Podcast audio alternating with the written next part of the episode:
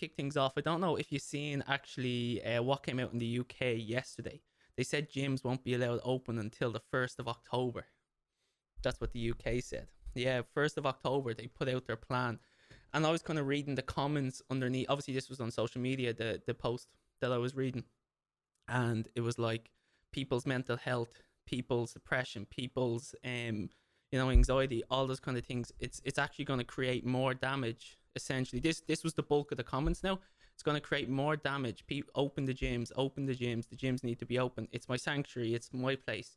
I was kind of looking at it from two point of views. I was kind of looking at it like, um, I agree with everything, but then at the same time, I was like saying, should we only have one sense of like, you know, um, if you want to say place to, because I know we talked off air as well where should we only have one sense where we can kind of get rid of that or should we should this kind of make us aware that you should kind of have two things in case something did happen to say like the gym industry or something else do you know that kind of way what's your thoughts just on that alone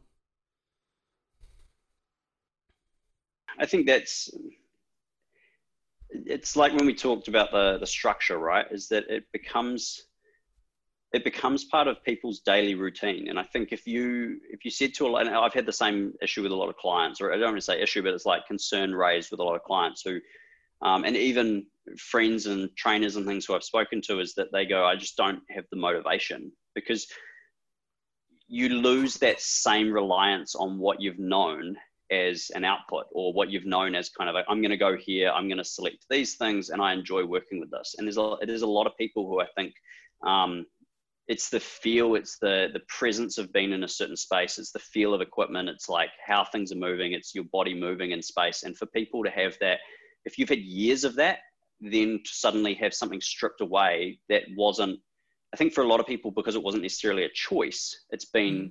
something that has been placed upon them that they have to suddenly go into this lockdown that again they don't feel they're sick they don't feel they're an at-risk population or whatever it is and so they we get to a point where socially people start to feel that well why am i suffering or why am i missing out because of someone else who i need to be worried about. And so we have this kind of this movement initially of oh yeah let's work together. And then it kind of like it's the greater good if you will and then kind of reaches that point where suddenly okay but i'm sick of doing everything to protect people who i don't know or i don't even they don't even mean anything to me. So I think it shifts.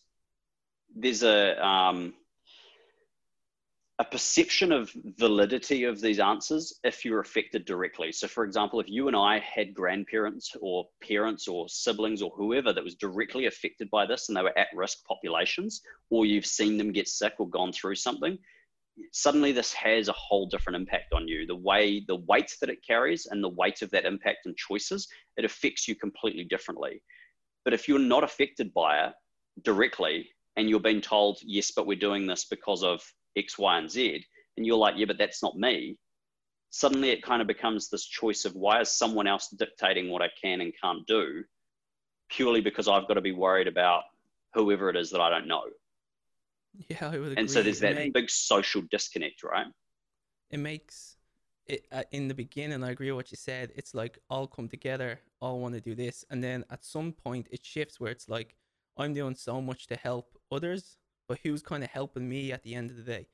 I need to help myself because if I don't look after myself, I essentially can't look after others. If I'm not in a good headspace, if I'm not in a good position, if I'm not, you know, thinking clear, how can I, you know, make those? Because a lot of the times I, I kind of think back to when I was younger when you're not in a good headspace, it's very easy to make a very irrational and you know a decision or you know a silly decision that can you know potentially ruin you know whether it's work in the gym, whether it's work in career, whatever it is, um, relationship, etc., etc.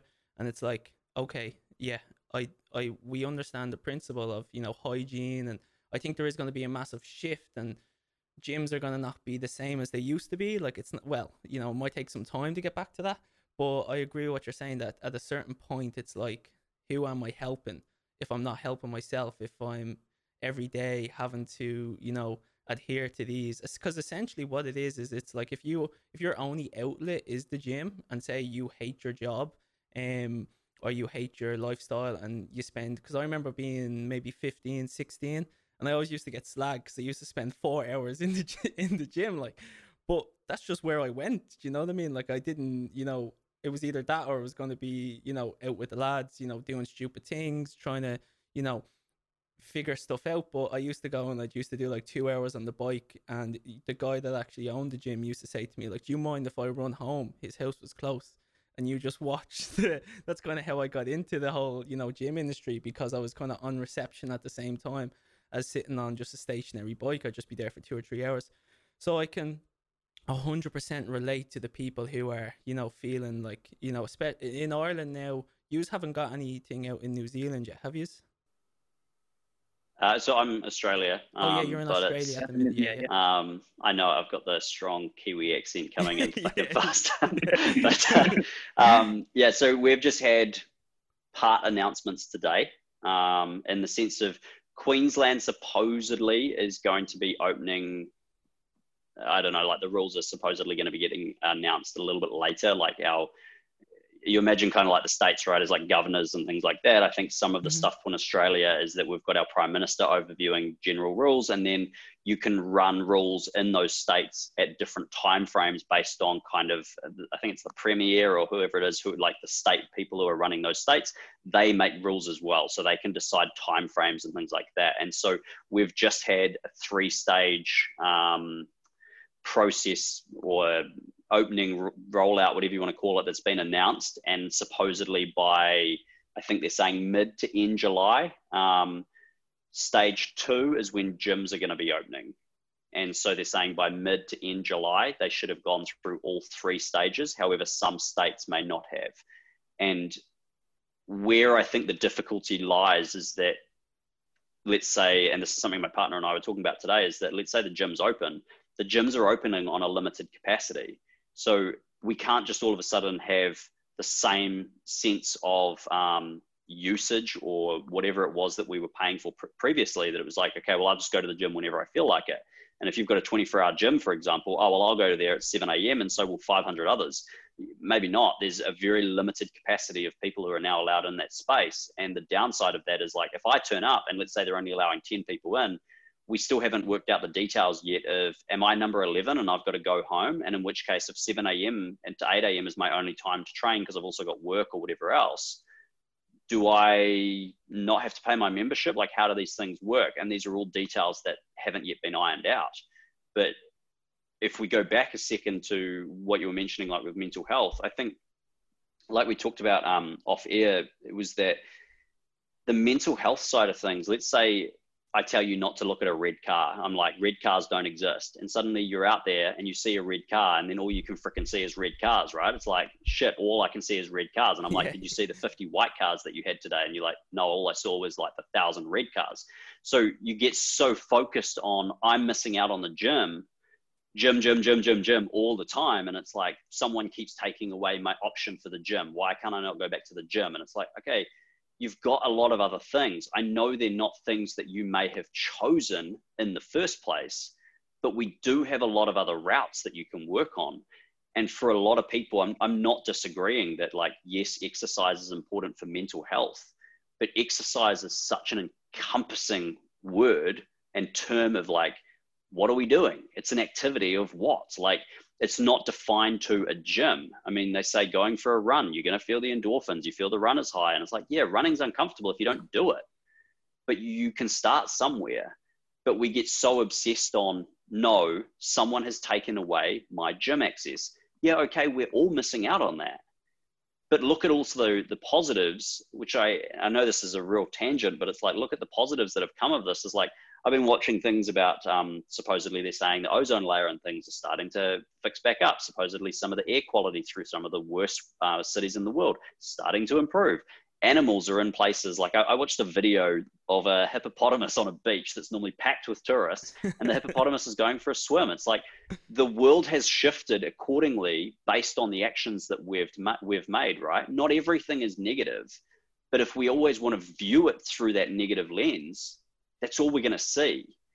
And I, I, completely get it because it's like I've had the same thing of that lacking motivation and not wanting to train and not feeling like I'm getting the same enjoyment out of training.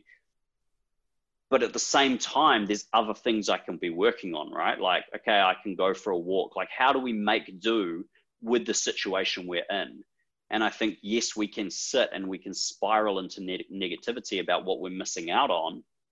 Or we can decide, okay, well, it is what it is for now. How do I work around this? And I'm not saying it's going to be the same. And I'm not saying that you're going to necessarily be chasing the same results or whatever it else may be. But it's like, would you rather be waking up tomorrow and being alive, or would you rather be in hospital for however many days because you may have got something? And again, it's like, I, I'm not saying that that happens to everyone, but it's just, if we're going to think worst case scenario of I'm missing out on the gym, okay, think about worst case scenario of what happens if you get sick. Like, or what happens if your family member gets sick or something else? It's like we have to think a little bit bigger beyond self at the moment purely because that's kind of how the world has been impacted.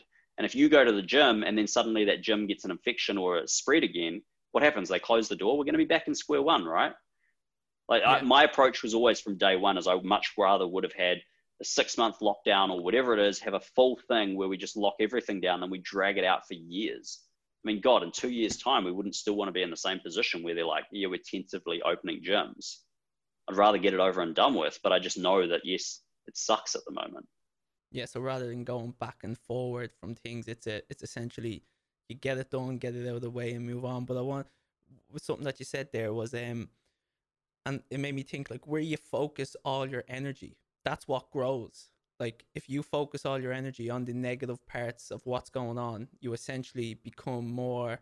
Well, you create more negative thoughts. You the neg then I suppose the negative thoughts feel sound louder every single day as to where what you were saying there. If you look at the positives, and they might not be positives relative to how you used to think before, but I think if you can shift some sort of um shift some sort of like mindset towards okay yeah my gyms might be shut okay so you know let's say i'm a typical um i'm just to say typical um you know, gym goer comes down, likes to lift, and likes to do a small bit of cardio, necessarily isn't flexible, probably can't touch their toes. You know, just just the probably me, you know, maybe you know two three years ago, um, and like right now is a time where I know it's different, but like you can set whether it's a flexibility goal, whether it's a you know like a, a conditioning goal, whether it's a weight loss goal. Like we I wanted to touch on this also as well. You know, should people be trying to lose weight? um during the obviously the pandemic. But um yeah, like right now I think people just need to what you said there is brilliant, where it's just need to you need to kind of shift where your energy is going and where your focus is going. And like you said, if you only focus on the red, you'll only see red. So if you focus on, you know, the, the green, essentially you'll only see see green. And and I think that's I think that's a great way for people to be able to at least start. Because I was gonna ask you, if I'm a you know, if I'm a you know a male typical uh, say let's say 35 maybe maybe yeah around 35 and i'm down and i'm used to doing you know like a like a bro split like you know legs one day chest one day back another day and you know i don't really know how to train outside i only know how to you know run um and i no one's ever really taught me how to you know train from home. I have no equipment.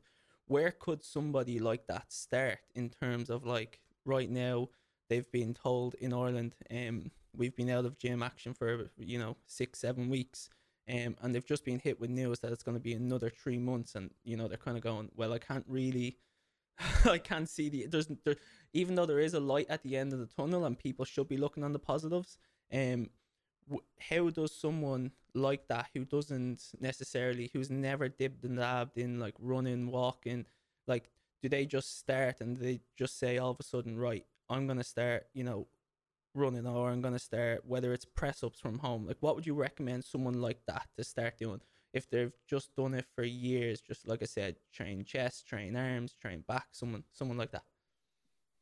So I mean okay, so one point you brought up there was uh, let's say it's flexibility, let's say it's conditioning, let's say it's fat loss, right? Take a moment for if you're in the gym and I walked up to you, let's say you and I are in the same facility, and I'm like, hey Ryan, I noticed like you don't even bring you when you're doing your bench press or when you're doing your squats, okay? Because we see this everywhere. It's like when you're doing your squats, you're only going down halfway. Why are you only going halfway? Why do you not go full depth? Oh well, because this hurts and that hurts, and I'm I just, I'm too tight and my hips jam up. Okay, cool. So like we've got some things we need to work on, right? But if I walked up to you in the gym and I said to you, well, maybe you should be looking at doing some stretching. Maybe you should be doing this. Like these things are going to help you, not necessarily immediately, but it's kind of a layered effect. And further down the line, you'll prevent injuries and you'll also, if you're addressing those weak points or addressing whatever is holding you back from progressing further or making you the better person that you could be, maybe we should work on that. And chances are people will be like, yeah, all right, fuck off, mate, leave me alone. But now it's the glaring obvious, right? You, you don't have, where are you going to run from it? if you have something that is holding you back, I couldn't sleep well. Okay, practice your sleep. Oh, I, I struggle with food. Okay, you always at home. Yes, I am. Have you thought about practicing meal prep? Like, have you thought about learning how to cook? Have you thought about practicing how to just be able to sit and read? I've got poor concentration. I'm not surprised. You don't do anything to strengthen these things beyond just focusing again on if I go to the gym or I do X, I'm going to have a result. Okay, but that one result has also it's like it's a multifactorial thing, right? It's like we've got so many different inputs to there that could make that result better, worse, or the same. And so if we have people who like conditioning, for example, is that if we have people who aren't doing conditioning in the gym and they're always doing weights, now's probably the time to work on conditioning. The unfortunate part is that yes, we have that kind of where do I start and what do I do? well, there's a lot of information out there. Yes, I'm not saying that all that information is necessarily reputable and all that information is, is um, will make sense. But you also don't need to just go to the first, like type something into Google or search something on Instagram and accept the first thing that you see. Like we've we've been in this lockdown for months, right? Like there's no reason why people can't do a little bit of research. Now I understand research becomes a little bit confusing and conflicting and everyone's saying different messages and things like that but we're also in a position where let's say you went out and you were going to go for a run like yeah there's couch to 5k apps there's we can do press ups we can like there's so many different things that we can search out in the in the uh, like on youtube and on the internet and we'll get results and it's a case of looking through things and going okay does that does that make sense and does that fit me because I think there's a lot of people as well who, let's say, we had a, a running um, situation where someone wanted to improve cardiovascular fitness. Okay, well, the person who's telling you to do the run and is saying maybe start with a 10K, do they look like they're same weight, same build, same everything else? Are they giving you ways of tailoring that? Yes or no? Because if you're if you're getting information from people who they're already in a position that you want to be, you should probably be learning from the people who are at the same position as you. And there's so much information out there and so much information that is also tailored. And I think that's something that a lot of people, they just immediately go, okay, well, I'm going to start running. So, all right, what is, um, I don't know, a marathon runner? What is he, what is that person doing that is like, I'm going to start doing? Oh, they're running for two hours a day. Cool. I'll go and do that. Yeah. You're going to be fucked after day one, right? Like it's, let's scale it back and look at what would you like, how to run, how to start running. Like keep it really simple, not being, how do I run a marathon or like what how, how long do I need to run and run to complete a marathon? Like scale it to your expectations and, and where are you going and what's the rush? If you've got six months up your sleeve, okay, scale it out accordingly. It's but we're all in said. such this attitude of no, I need to have it done now. Okay, but you weren't working on it in the past. So if you weren't working it on it in the past, why do you suddenly have to have it done now? Start the same place you did when you went, when you first went into the gym you were slogging your ass off for two to three hours sitting on a spin bike. I, I guarantee that first session that you went in probably felt like hell. it's like, but you eventually got to the point where it felt easier. It's that point where people just want to, like, they just want that instant result or that instant, um, almost like gratification of, yeah, I done it. Where it's like that's what sets you up for failure. It's that you know, I always say go least mode before you go beast mode. It's where you like you start with as little effort as possible and add bit by bit. Um, when you tell clients that, it kind of comes across like, okay, we're not gonna go in and we're not gonna murder our sessions, and you're not gonna be leaving here feeling like you want to puke, and they kind of you know look at you and they're like, what do you mean like least mode? I'm coming to you because I want to work hard. I'm giving you all this, you know, uh, you, you know, uh, I suppose motivation, uh, drive, etc., etc. Um, and you're telling me, you know, to kind of hold back. But it's that long game that people don't understand that yes, that is motivation only gets you to a certain point, but then it's like you're saying, um, with with it with, with your own research and with a, like a calculated approach, you can actually make a lot of progress if you really, you know, try it. Um, in terms of what you said there about running in Ireland, there's a thing where people are literally trying to run. I think it's like hundred kilometers um within the month of each month, and they're like they're doing like ten k a day, or even like fourteen k a day. And then there's also this other thing where they're doing it's I know it's all raised for charity, so it's all got a good meaning behind it. Um, and it's four kilometers every four hours for forty eight hours. So it goes into your sleep patterns you're just running four hours, and then in another four hours you run another four kilometers, and so on for for two whole days. Um, and people are seeing this, and people are, I don't know if people are attempting this silently, but when you see that all over social media, people running, you know, 12, 13, 14 kilometers posting, because there's this thing now where people will, you know, screenshot their route.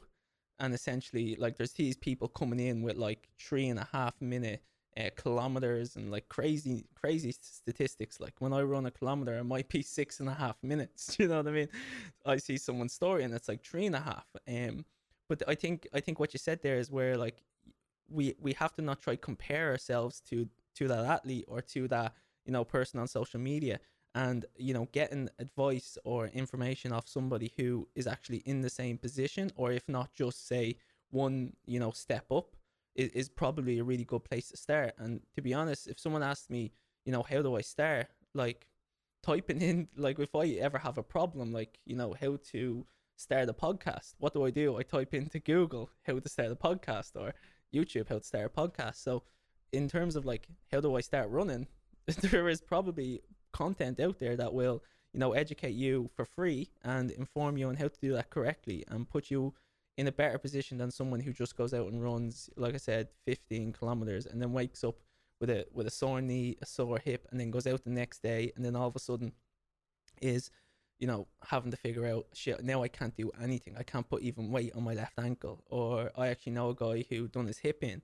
uh, from running, and now he's it, it's that knock on effect where where now he's obviously disappointed because he couldn't do what he wanted to do, but now he's couch bedridden, house you know bound, um, and as the days go on, it gets you know I can see it get a little bit worse and worse and worse, um, so that's why I always say least mode before beast mode. I don't know if you take a similar approach, say with it sounds like you do something you mentioned there, so you, like least mode to beast mode, right? Is like I, I, work with Muscle Nerds Health. Is like that's the company I work for. I've worked for them for quite a while. Is that like I'm one of the coaches there, and I've I've done all of the education, and is that when it comes to least mode, people think least mode is easy, mm-hmm. but one of the things, and especially when we look at so the courses we teach. So if I if I talk just for a moment as like a, a program design course we teach, we go over least mode and what it should be based on where the individual is, right? Now, everyone's least mode and everyone's beast mode is very different. For some people, you give them least mode and they feel like they're beasting already, when in reality, they're not. They're just like they haven't experienced that yet. But least mode is very different from I'm just going to the gym and I'm dicking around and it's easy. Least mode still has a purpose and least mode can still be very taxing. And I think this is where we look at what is least mode, if you will, in quotations, and what is beast mode in quotations. And we have this sense of, okay, if I'm going to the gym and I'm beast moding, I'm kind of going balls to the wall. Okay, but there's no reason you shouldn't be going balls to the wall in least mode. It's just having a structured approach and having a a knowledgeable um, a knowledgeable and strategic way forward of what are you needing to iron out so that you can take your beast mode to the next level. Mm-hmm. And I think that's where a lot of people oversight that and they think, oh, if I'm going to be least moding, I'm only doing a couple of sets of this and maybe I'm just doing like I'm, I'm fluffing around a little bit and it's like it's easy training. Okay, maybe if you are at a very, very basic level, that could be your least mode if you want, and that's your like your general preparatory phase you're just doing a couple of sets and maybe you come in three times a week. And yes, you're not really used to training yet or the adaptations. So you have a very low training age and you also have a very low tolerance to training stress. That's fine. We all have to start somewhere, but you will accumulate your level of ability over time and you'll also accumulate your resiliency to that stress.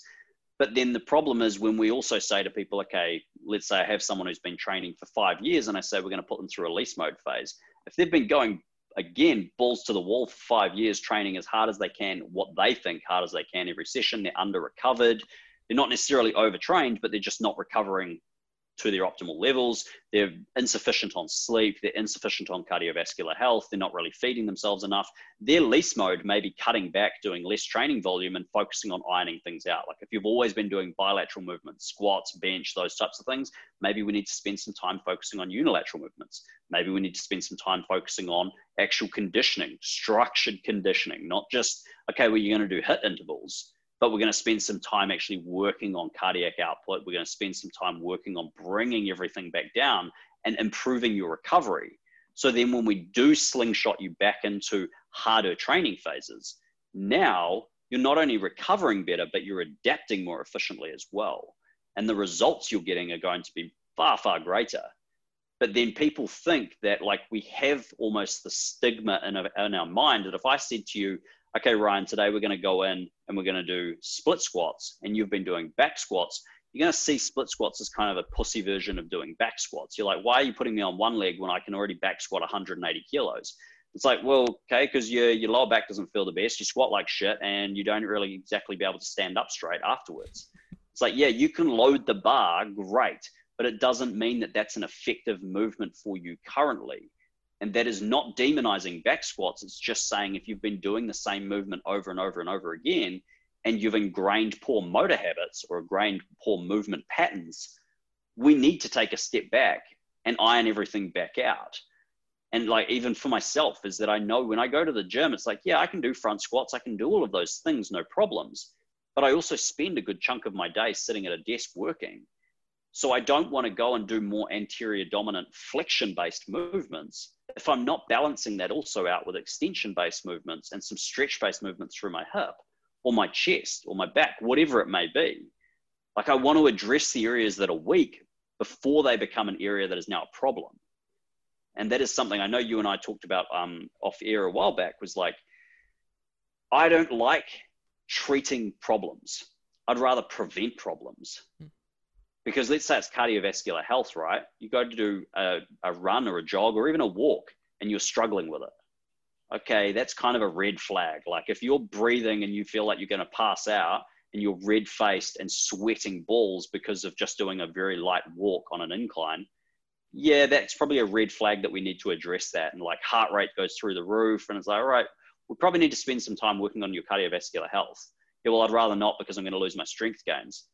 Yeah, but if we work on your cardiovascular health, you can get more work done in an allotted period of time when you go to the gym. So, would you rather only be able to get five sets done, or would you rather get six, seven, or eight sets done? Would we rather be able to get more work done? Would we rather be able to get a greater, uh, greater tonnage of work done?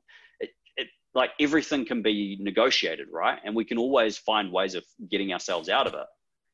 But then at the end of the day, if you're not recovering well, let's say your cardiovascular health's not optimal, you're probably not going to sleep well. Now, we only have one opportunity typically in every 24 hours to sleep. So we want to be making the most of that.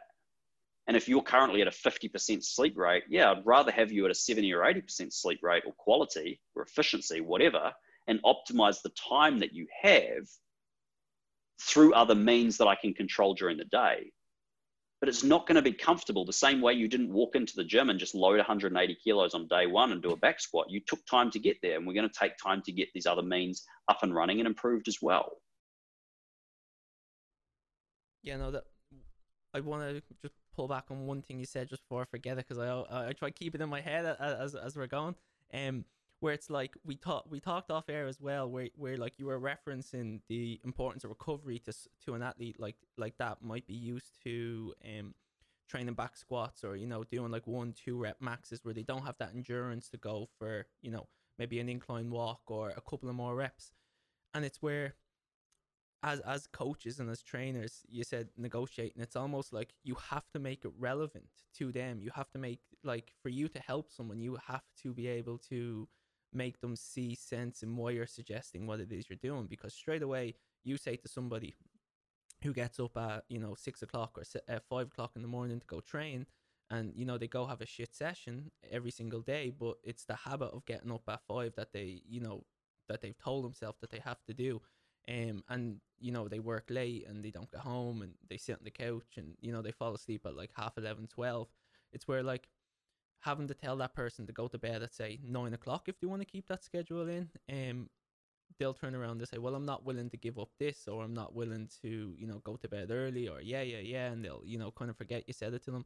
But when you say to them like if you get three extra hours of sleep every single night like in a couple of like not instantly but maybe instantly in a, in a couple of weeks you should notice huge improvements in your you know in your strength in your workouts in your performance and when they actually listen and I, I found this a lot of times especially the, the clients that I would train would be typically you know older men and it's very hard for me to kind of communicate across to them and try get them to see sense in what I'm suggesting. Whether that's meal prep something here in Ireland that people tend to do is, is especially men is not be responsible for their own food uh, kind of that age demographic between 40 and kind of you know 60 where they'll just kind of eat what's in front of them or you know go to the shop. So i've often had guys who you know i don't i don't do food. Food you know what i mean? That's what i've got in response and i'm like but you need to know like you know about food. Like if if you're coming to me with a weight loss fat loss goal um like like I, I've often given people advice and they've gone home to whether whoever's at home and said, Look, I need you to do this for me. And I'm like, I did not tell you to go home and give orders to, you know, your spouse. Um, you need to understand this. And even trying to communicate that message, and they're like, I don't want to know, I don't want to know, I just want you to tell me what to do, I just want you to tell me what to do.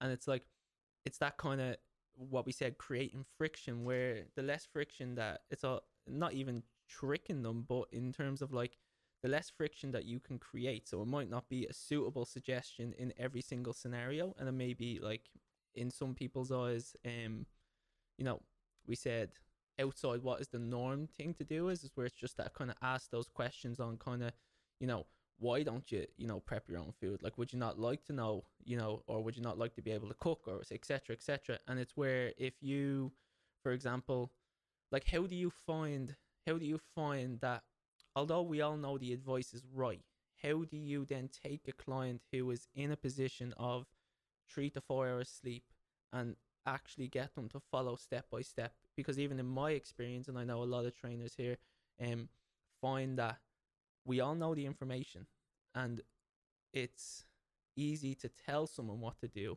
but how to actually make them do it is a whole different uh, side of it. Yeah, and I think that's um, like you mentioned with the food there, right? It's like you need to know this, yeah, but I don't want to know it. Knowledge is power, right? But ignorance is bliss. So it's not knowing what you're eating is one of the, and this is something my partner and I talk about is that like I feel the more I have learned, the more it's been an amazing like enlightenment, if you will, of saying, okay, well, I can look at foods on menus and I can judge this and I can assess this. And then at the same time, though, when you didn't know that information, sometimes you just went out and you did it. And so there's that kind of there's that element of paralysis by analysis. The more you know and the more that people are aware of, suddenly the way that those choices or the way that the perception of those choices changes, right? And I think that's something, especially for not just males, but potentially more so males. It's it's kind of like, well, if I don't know or if I just ignore it, it's not really there. I mean, why do we have all of these issues where men don't get their um, their general health checked? Why men don't go to the doctors? It's like, yeah, it'll sort itself out. Like it's kind of that thing of it doesn't matter even if my heart's going to stop tomorrow. I'd rather not someone tell me about it because then it's I know that it's not there. Like despite how bad it might be. And I think that's something we don't want to have that kind of sh- that mirror held up to us where we we have to have a cold hard look at ourselves and actually acknowledge okay my choices are shit and i think that's where i don't like the word manipulation um, but it's almost kind of like that in terms of like puppet mastery of going okay where how do i tweak strings in a certain way to get you to actually open your eyes and take a look at this? And i think some people that may be via their kids for example like you have men who are in their 30s or 40s and you say okay well I understand you may not want to know anything about food, but one, or you may want, want to go for a run, or you may not want to work on your cardiovascular health or get some sleep or whatever it is. but I do want to ask you this Do you want to be around for your kids for another 5, 10, 15 years? Oh, yes, I do. Okay, do you also want to make the most of that time? Or do you just want to be there, but just kind of be laid out on the couch? Well, I'd really like to play with my kids and I'd like to spend some time in the yard or whatever. Okay, so this is why you're doing what you're doing, right? Like there's a bigger motive here than just yourself. And we've also got to be aware of those who are around us. And I think sometimes that kind of impact on men, um, women, I, I believe anyway, in, the, in my experience, is like women are usually more aware of that, right? Like they have that kind of, okay, well, I want to be around to take care of people. Um, not always, but usually. And then you've got men who kind of, they need that massive slap to the face of like, hey, this is not just you. Like this is bigger than you. This is for the people you are providing for. You want to be a fix it person or you want to provide solutions or whatever it is. That's fine, but you need to currently fix yourself in order to help fix those around you or be around, like be the solution for those people around you. And similarly, if that's for food, one thing I would say is that let's say there's a household where um, sounds really sexist when I say it, but very stereotypical in the sense of the male maybe works, wife comes home, takes care of kids, or whoever it is who's the dominant cooker, right? Like if it's the female that's cooking in the house, or the wife or partner, or whoever it may be who's cooking in the house, potentially that's our avenue. So, because if, if they're the person who's doing all the cooking, all the prepping, whatever it may be, then that would be the avenue of let's talk to that person because they're probably more likely to be able to inst- instigate change that is also going to stick if this person is not wanting to do anything. So we kind of use that backdoor approach of, okay, well, I'll just, I'll, can I I was just about to say, can I get the number of your wife? But that's probably don't say that to clients. Um, can I get some like, would you mind bringing your wife down so I can have a chat with her? Or would you mind if it's the wife and the male does the cooking? Would you mind bringing your partner down and, and I have a chat with them? Just whoever does the cooking at home.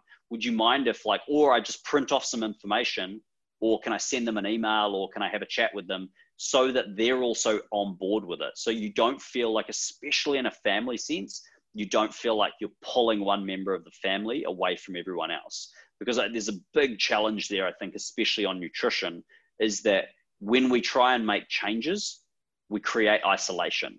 And there's nothing like feeling having people feeling isolated when it comes to a change because we want to create support, right? And I think, and I've had this with both males and females, is they, oh, well, then I'm going to have to cook by myself, or my partner sits on the couch and they eat a packet of biscuits in front of me, and they're kind of laughing at like how I've got these foods.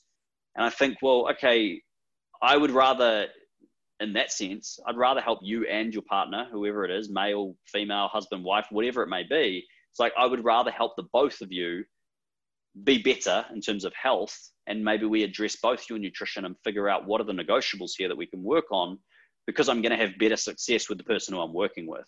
So if i know that let's say um, one person does the cooking okay would you be able to would you guys be willing to do these changes? Like how are you with cooking and with these changes? And if they say look i'm willing to change food regardless like if you want me to pull things out change things whatever you just tell me what you want and we'll both do it perfect. Like we've we've broken down that wall, but we've opened up so many opportunities, right?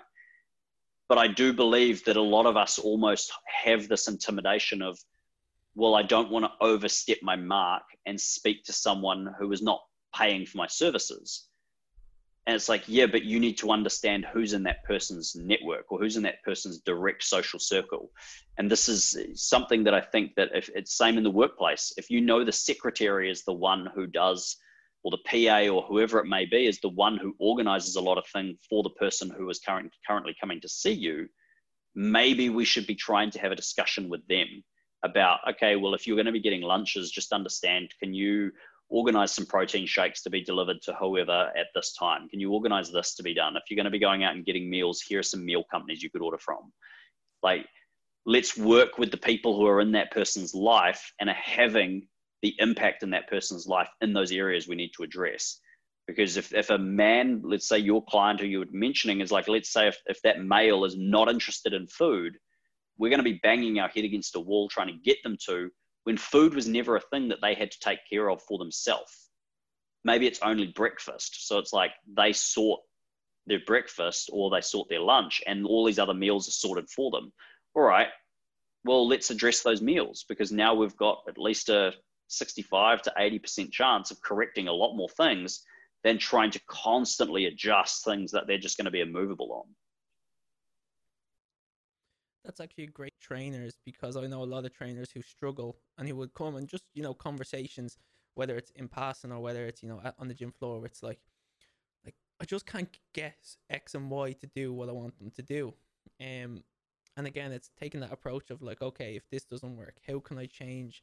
And sending that email or you know contacting that partner to kind of have that conversation, um, could save people. So if if if, there is trainers currently struggling with that, I think that piece of information is actually because if you break down that barrier where you're talking to two of them instead of one of them, then you've got both on your team, and then then it's e- not easy, but it's so much easier than um you know having to because I always I always say that as well is, is you want to not create like I say friction at home so you don't want to be sending you know person A home where you know like you said isolated they're eating a different meal on the on the dinner table they're you know you know being made fun of or you know uh, there's often been situations with women where the the the man might be you know lackadaisy with food and doesn't necessarily care and that's that I suppose we won't get into that but where the woman's trying to make a change and the the man is oh, you're boring. Oh like you know can you just you know relax? Can you just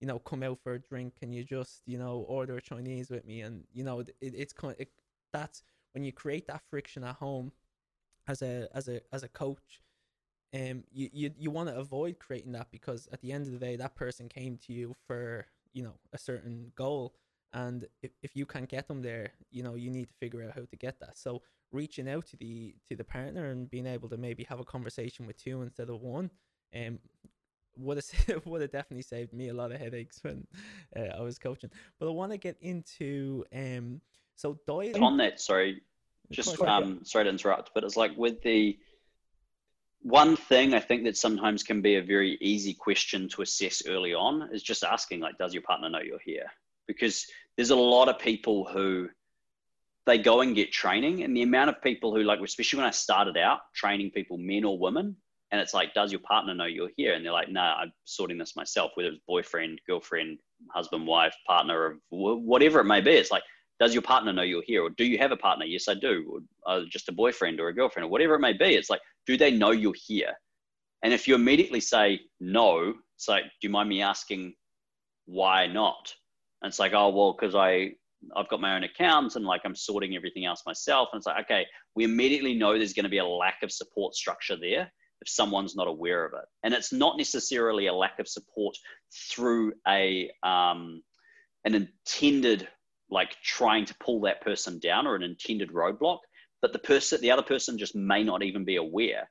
Like if you're on a diet, for example, and you don't tell your partner, and your partner has no clue that you're actually trying to eliminate whatever at the moment or work on whatever it may be and address things, then she's not in the wrong if she turns around and she's like, oh, hey, Ryan, I'm just going to get some ice cream. Do you want some? It's like she's not trying to derail you. She just doesn't know that that's something that you're trying to work on.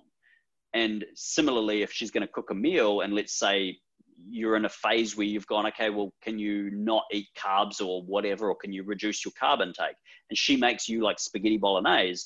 She didn't intentionally derail you. She's not aware of what you're working on. And so I think asking that question early on in terms of, okay, does your partner know you're here? Yes, they do. Okay, are they supportive or are they not?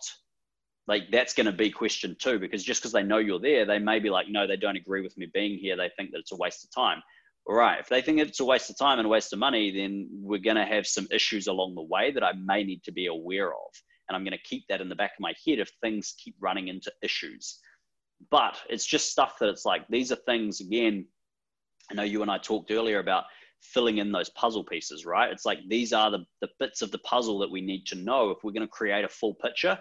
These are pieces in the puzzle that we need to know. But we may not necessarily need to act on them. We just need to be aware of them be, be um, in a position where should something arise, it's not kind of blindsiding us. It's something that we were preempting and we, we strategize a way to get around that. no, Yeah, no, when we touched on that, that, that was a great part. What I thought, what we talked about was where like asking those questions that an initial person may not ask or that may be uncomfortable to ask there like we said there is the line that it's like you don't want to cross the line but at the same time there is things it's not just as easy as do this workout and you know eat this meal plan. It that's not going to get you results. If like we said you are right now you're a combination of the last however many years you lived like all the decisions all the all the um personalities etc that you've experienced you are kind of like a representation of them. So if you've had issues sleeping or if you've had issues with you know any illness or anything like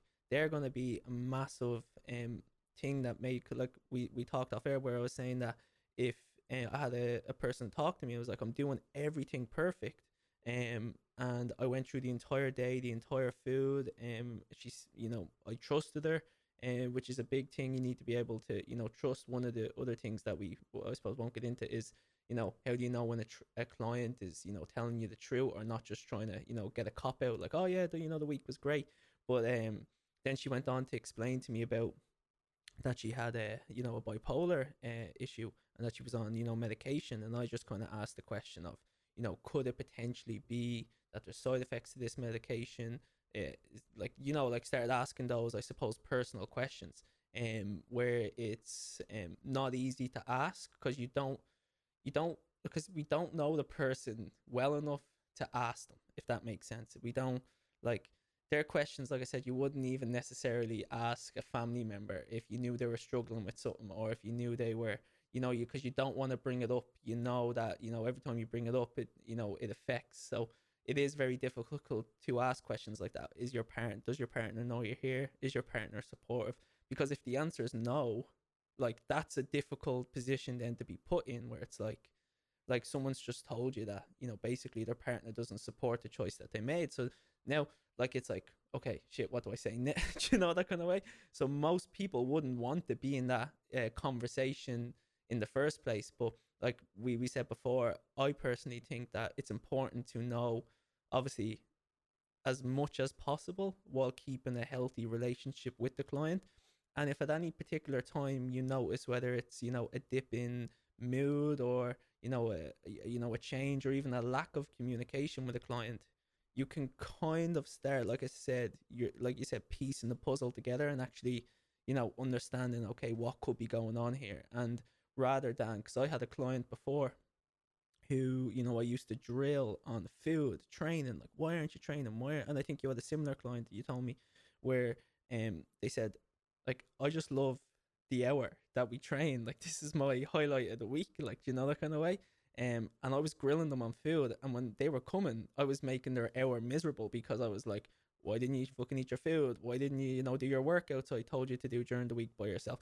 You're not gonna." This is when I was younger. Like I didn't understand. You, you're not gonna get anywhere. You're never gonna get results. But I didn't understand that that person was actually getting results by coming to me just and you know spending an hour.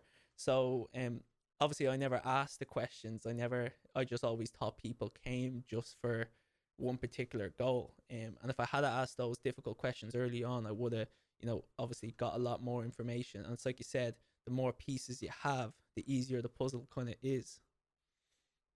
Assuming, right, is that that's where the more the more we run on that level of assumption of this person's coming to me, and it, I know um, like people make these these jokes right about trainers is that let's say Karen comes in to see you and Karen goes, I want to be, I want to lose 10 kilos. And you're like, fuck yeah, you're going to look amazing in a swimsuit when we get you on stage. And she's like, yeah, I don't want to be on stage. That's definitely not what I want to do. I want to lose 10 kilos. I want to feel more comfortable when I go to the beach with my kids.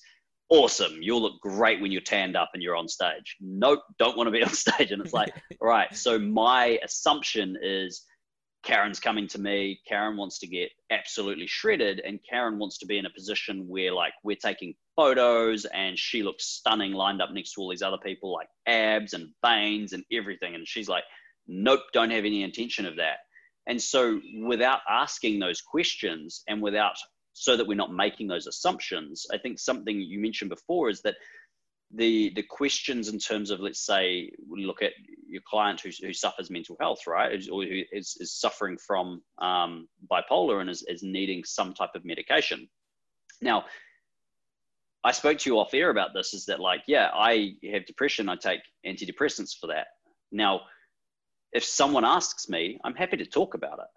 I ask people in terms of like, oh, are you on any medications? Are there anything I need to be aware of? Are you like, if it's women, where are you at with your your cycle? Is that a is it a normal regular cycle? Like, if you don't feel comfortable asking certain questions, don't ask them. Like, if you can't handle the answers that someone's going to give you, don't ask the question because you're going to make a dick of yourself and you're going to start very very um, obviously making it out that you are uncomfortable, then you'll make the clients uncomfortable. So if you can't turn around and say to someone, um, hey, look, I see you're on, um, let's say, antidepressants. I notice you've been on antidepressants. How, do you mind me asking how long you've been on them for? Like that's, it's not an intrusive question depending on how you ask it. And this is where like we are health and fitness professionals. We're not fucking kids in the playground making jokes about people who suffer something or who have something or are different. We are people who are guiding people forward. And the more information we know, as long as that information can help create some type of pathway forward, it's relevant. So if someone, for example, is on antidepressant medication, if someone's on some type of gut medication, if something's on, someone's on something where they're just they're taking um, anti-inflammatories every day, or they're just they're alcoholic or whatever else. We're not there to create judgment. It's purely we need to know how does that affect their process going forward. But if you decide to turn around and be like, okay, well, you need to fix your alcoholism, or why the fuck can't you get your food sorted out, or why are you having so many hard problems with this? We don't know what's going on with them, and they're not going to be very likely to tell us what's going on if we start ramming into walls and trying to break them down. Like we're, we're creating an environment where people should feel open enough to tell us the information that they need to share if it is relevant. Like we're not trying to be their best friend, but we are trying to guide them in the right direction. And if the if the information is relevant, potentially we need to know about it if we know what to then do with that information. But if we don't know how to be professional with that information, or if we're going to ask questions that are now going outside of our scope of practice and try and manipulate things that are beyond our scope of practice, okay, well, again, we need to decide if just because someone's going to give you an answer to something doesn't mean you need to act on it. But we also do need to be aware that if someone, for example, is not yet ready, let's say they're having an issue with food, and you turn around and it's like, I know you mentioned this was when you were younger, but I've seen other trainers do this. Is like, okay, you need to diet oh, why are you binge eating? Sort your binge eating out.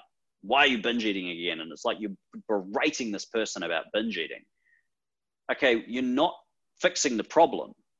Like, and, and you're not probably exactly not fucked up yourself. You've probably got something else going on yourself. Don't turn around and start having a go at someone else for finding something difficult that you may now have spent years doing that you now find like, oh yeah, this is a second nature for me. I can diet, I can train, I can do all these things that's great. That's not second nature for that person.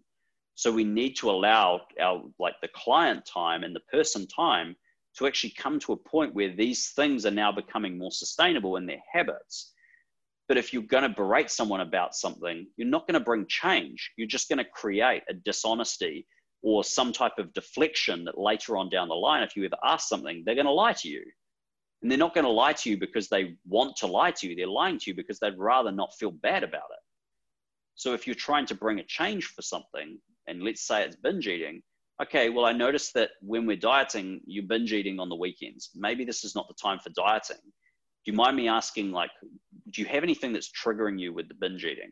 Oh, well, I feel like I, I go, I really good through the week. I get to the weekend and I'm stressed at home. Okay, maybe we should probably work on taking your food up a little bit so you don't feel like you're binge eating. Maybe we should work on what's stressing you out at home. Maybe we could work on the environment there if that's possible. Maybe we can work on something that's within your control to allow you feel stronger or more empowered to make changes that again are within the variables you can control.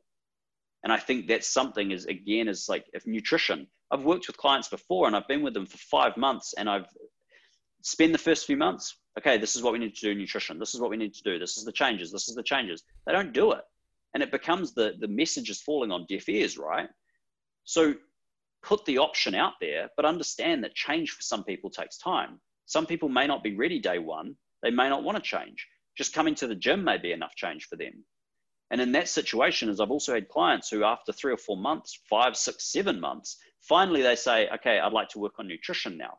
They are ready. They have come halfway and they've met you at the point that you've put out. But you can't keep running over and slapping them in the face with the nutrition information, expecting that to sink in. And then when they're ready to change, the chance of success is much higher. You said there, and I think it was a great way that you put it, where it's like, I think you said, what is what is triggering the binge eating, and I see it personally, especially here in Ireland and a couple of gyms I've been in, where a lot of people, and we talked about this off air as well, where asking the questions and kind of allowing the client to kind of tell you the problems and the solutions is is a good way to go about it in terms of like when you I see trainers who tell people what's wrong um sometimes who say the reason why you're binge eating is because you're not doing X and Y or because it's uh you know at home or it's because of something else. So I I, I do I do hear sometimes that um people actually tell them what their problems are and not necessarily sit and ask and just have a conversation because I don't think you can really, you know, kind of diagnose why someone now you could have a fair idea as to why they might be binge eating. But if you create friction, if you tell someone, like if I tell you um there's something wrong with you essentially, me and you no longer have a good relationship because I've just basically insulted you. But if you insult yourself to me or you open up to me and I don't judge you for that, that builds a lot of trust and you know you can see that I've emptied you for everything that you're going through or etc etc so then you actually know I'm in the business of helping you and not actually you know helping myself. There's um, something you mentioned there is that trying to diagnose right you're not dealing with cars. Like we're not mechanics. we're hmm. not just someone who they drop their car off and then at the end of the day they come back and you're like, well, I can see you've got a flat tire and I can see based on this you're missing a spark plug. It's like the, the answers are there. And then if, if they bring in a, a more complicated issue, then okay, well I need to spend a little bit more time and diag- like actually diagnosing the problem, if you will. Humans aren't that way inclined. Like unless you have someone that you have had from day dot all the way through to let's say 30 and you've seen every single moment and every single development they've gone through issue whatever else and choice they've made then you may be able to start going okay well i can see that when you made this decision when you were five that made a really bad decision about hamburgers because yeah you got a hamburger fell on your head and you got burnt. And it's like right so we can see what may have caused it right? Like what may have led to that but we, we don't have that ability as trainers for someone to come in and say, well, I suffer binge eating. And you can say, okay, well, I can see you suffer binge eating because of X. No, you don't know. We have no clue. You're not a therapist. You're not unpacking that person's shit. You're not trying to sit there and go, okay, I need to delve through everything. You're trying to help them move forward. Now, you can provide tools to help them move forward, and dieting or whatever it may be, or excess training or cardiovascular conditioning or whatever it may be, may not be suitable at the time. So, we need to take a different approach. But we still need to remember at the end of the day, as we're working with individuals, and I, I know a, a, question you asked me a while back was um, that would I choose experience over university study, right? And it's like, university study is great. I think study in itself, going and upskilling, doing all those types of things, amazing. We all need to be working on being better in some way and somehow. However, do I think university study is better than personal experience in terms of hours on the gym floor and everything else? No.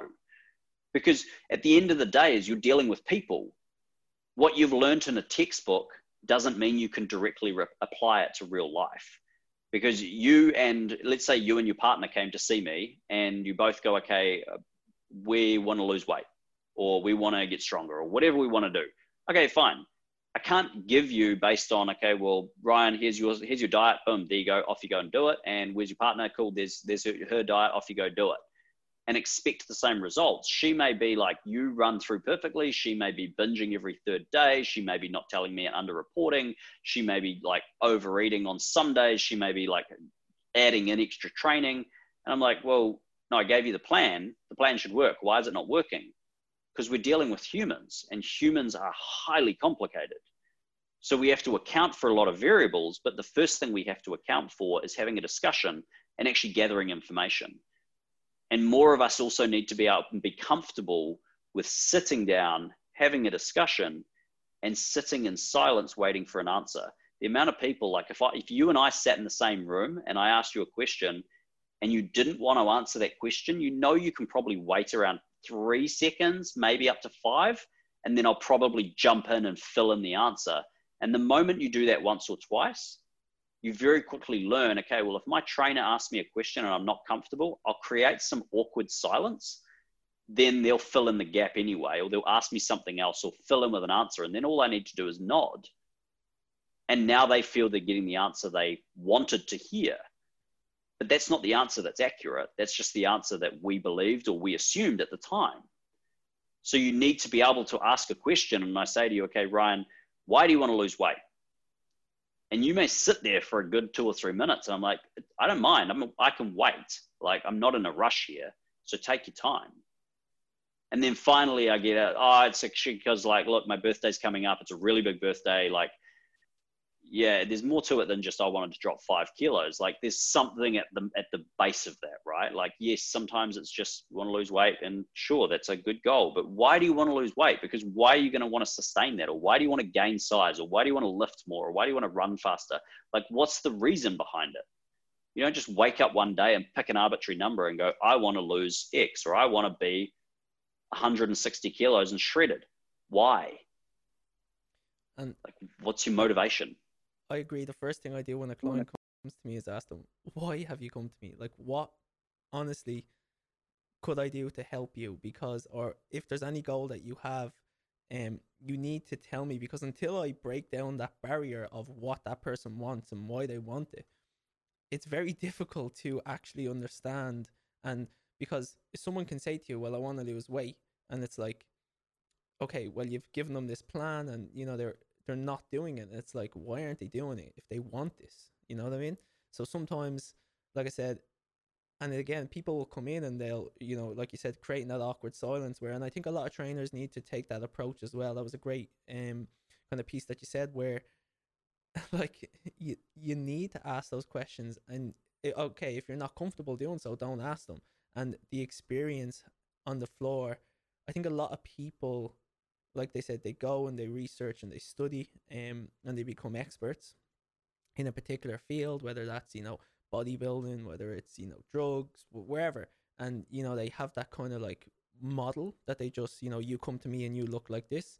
Um, and I think, like we talked, where it's like 90% of the people that we train on a day to day basis are, uh, you know, general population. And the one thing we can count, like you said, humans are, is humans. And, you know, they're very complicated. So, you know, understanding why they want to do something, understanding if something just uh, happened, like literally if someone signed up to your, you know, online coaching at four o'clock in the morning, um, you know, on a Saturday night, it could be, you know, because they, you know, had a fight with their spouse and, you know what I mean? And now they're like, right, I'm going to change my life like that. And like, like even understanding or even looking at like that can can help paint a better picture and like you said the more pieces you have the the better it can get um or the the better advice that you can give to a client but i definitely think people need to uh, adopt that. But it it's it's it's it's not an easy thing to do because it comes across like you don't want to help the person or that you're you know like it's it's a difficult thing to to do um because sometimes i see it uh, and i see where people will will talk about mental health personally and everybody that comes to them they will almost tell them that you know this is for your mental health this is what you need to do. And that may not be true for everybody that they see. Like they're saying that you know i'm improving your mental health i'm improving your mental health by coming to me i'm improving your mental health. And you know that's the context of the message that they spread out. This is a, I suppose a trainer um where it's like the kind of background message that I see to that is, is that you're telling someone they're broken, but they may not be broken in the first place. Where like you may be saying to someone, yeah, like you know, I you know, uh, we're training with me, your mental health will go up, this will go up, and you know, like they throw the word mental health in there because it's kind of like um it, it's it's it's kind of like a big thing. Obviously, a lot more attention has been brought around it, uh, which is great. But then there's the trainers who might manipulate it and say, you know, I can improve your mental health. It's like, but by training alone, do you think? Obviously, there is science to say that you know training does improve it, but it's not the only source of improving it. And if someone hasn't got an issue in the first place, by you telling them they can improve it, do they then judge themselves to say that maybe I'm not as mentally strong as I could be? It, does that make sense? Yeah, I mean,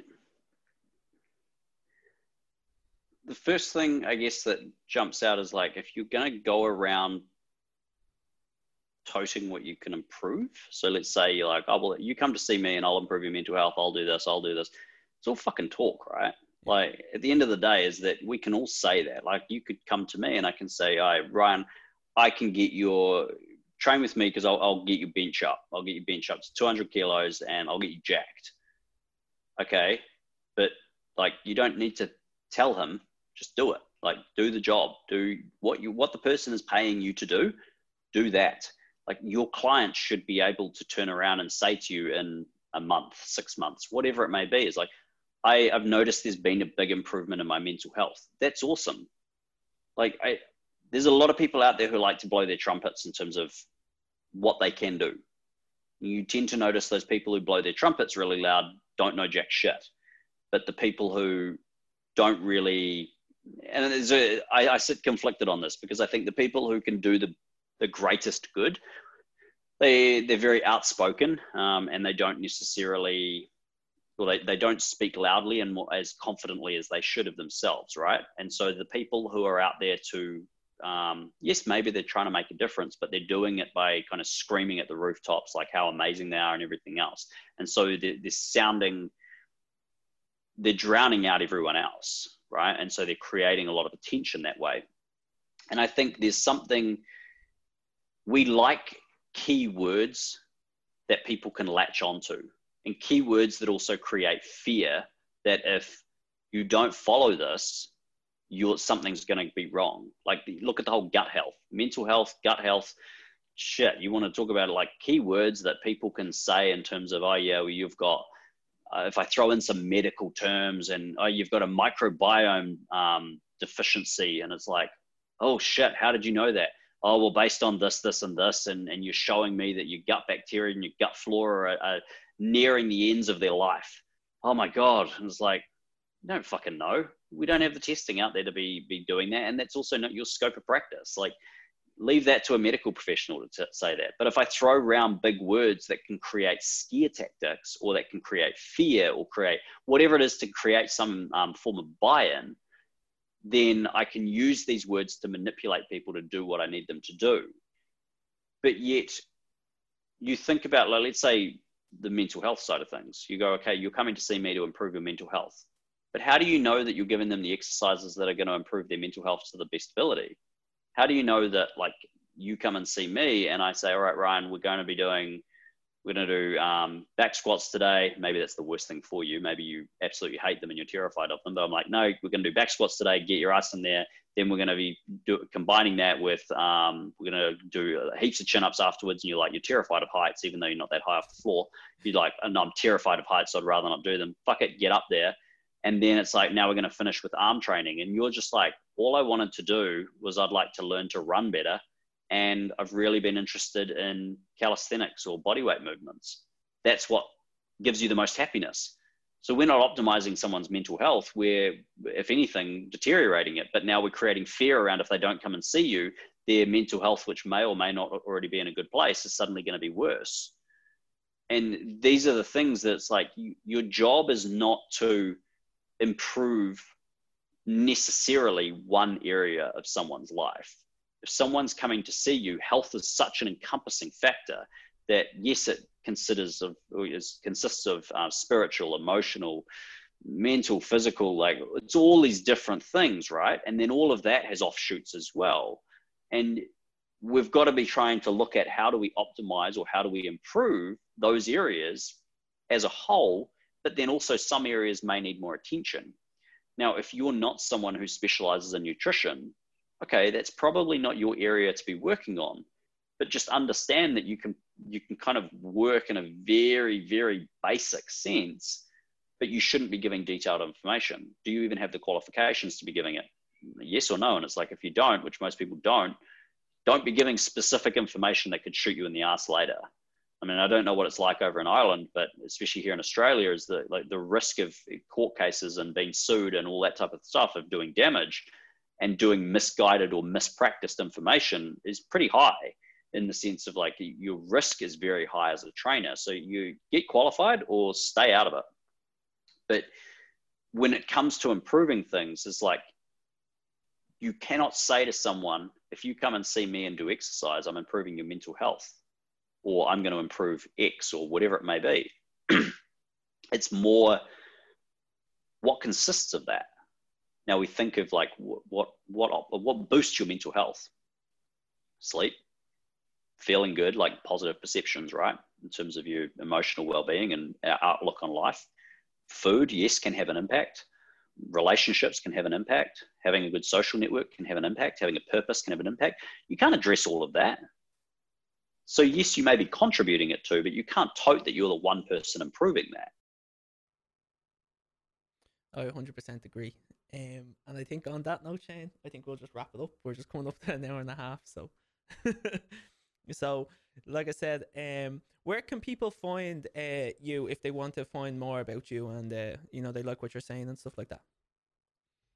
Uh, so you can find me so um, I feel like this is where I need like a web page and all the other stuff. Damn. Um, so you can find me. So I'm on I'm on Instagram at at Shane O'Leary Fitness. Um, but I, as I say, I work for Muscle Nerds. Um, we're Muscle Nerds Health. So at Muscle Nerds Health, um, we're an Australian-based company. Um, you'll find me. So in terms of uh, there's uh, at True Fitness PT, which is a colleague of mine. There's at Luke Lehman, and then there's at Zoe Knight. We're all kind of a collective that work together um, in terms of representing muscle nerds health. So yeah we we do education in terms of like we teach a lot of this stuff man. It's like we try and help trainers be better trainers and be better versions of themselves. And that's why we put, put the courses out there to try and help trainers be better trainers to a lot of general pop clients as well is because people aren't teaching that stuff and we do. We, we teach you how to deal with the psychological side of things. We teach you how to deal with stress management. We teach you how to deal with new some nutrition. We teach you how to deal with um, long-term periodization all those types of things. But we also teach you just how to think. And and that's the biggest thing is just teaching people to be able to learn effectively and be be able to critically evaluate and critically think and, and build better um, careers moving forward that's the one thing for our students is we want all of our students to thrive with businesses because then that leaves a bigger impact, right? It's like it's thinking about that bigger footprint. You don't the same way you don't want to just affect one client, you want to affect all your clients and then your trainers who are underneath you, you want them to all affect all of their clients.